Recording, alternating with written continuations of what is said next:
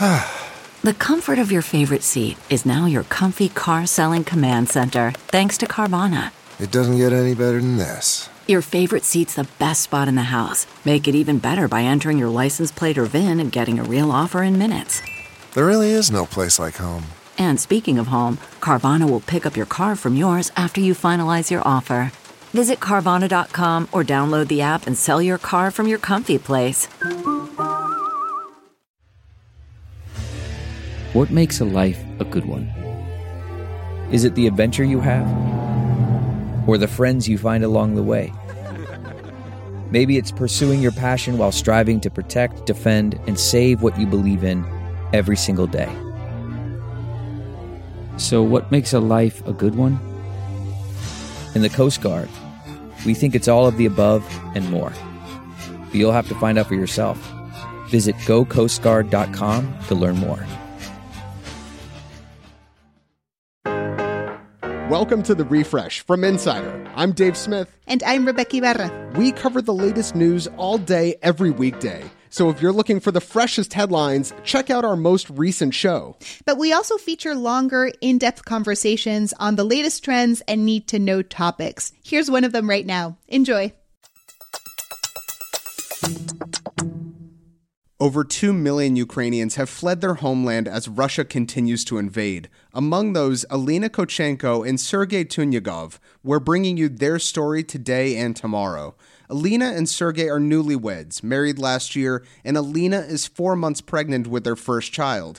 Two weeks ago, their lives in Kyiv were pretty normal. Work, prenatal appointments, classes. Then, on February twenty-fourth, Alina woke up to an alarming group chat. I was really sleepy and I didn't uh, quite uh, clearly realize what's going on. And then I Googled, like, just Ukraine and find out that the invasion started, and I started to touch my husband to wake him up. And then we somehow fully woke up and we started to scroll the news and to call our relatives and to discuss, like, what are we going to do? Where are we going to stay? Before the invasion, their jobs offered to get them out of Ukraine, but they couldn't imagine Russia would actually attack. We didn't believe, so we stay here. The first day of the invasion was quiet, and then came the air raid sirens. Day by day, we realized that the danger is closer and closer to the capital. For the next nine days, they hunkered down, turning their apartment into a bomb shelter. They slept on chairs in their bathroom, the only room in their apartment without windows or exposed walls. They covered the windows with duct tape and cardboard boxes and kept the lights off. They didn't want anyone to know they were home. Our home turned into, you know, something dark, without any fresh air, without any daily light, and without even artificial light. And that's become, like, I don't know, like a jail. Even their brief trips to the grocery store were complicated. They'd keep their hands out of their pockets to prove they were unarmed. I was so afraid to go out, even for grocery shopping, because of the news that some military people shoot people on streets. They decided to stay inside, but Alina worried about her aunt, who she calls her second mom and lives just outside of Kyiv. Her neighborhood was being heavily bombed. I was so afraid of her every single day. I was shaken every time when I saw name of her district in news. Alina's father lives in Greece and was begging her and her aunt to meet him in Athens. So it was a long decision. It was really long and hard,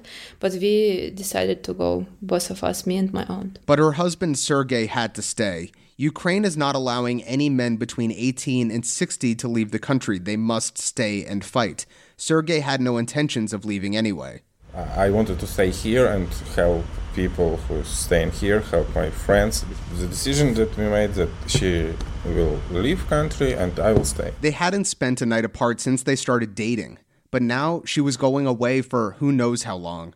The night before Alina left, she soaked in every last second with Sergei. I just was tracing his movements uh, around the kitchen, and I was crying when he was doing some small stuff, I don't know, charging his phone or changing his t-shirt. I was just, like, hiding my tears, but I was crying. I was uh, s- trying to capture every moment with my eyes. Sergei went to sleep that night. Alina stayed up, looking at their wedding pictures.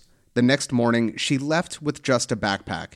In it, her laptop, important documents, a toothbrush, and the wedding photos she had printed. It was time for one final kiss. It was hard. I don't even know when I will next time see him. And with that, Alina got in a car and started her grueling forty-hour journey away from Ukraine to Greece. Check back tomorrow to hear more of Alina and Sergei's story. Make sure to follow The Refresh from Insider, presented by WebEx by Cisco, in Apple Podcasts, Spotify, or any other podcast app.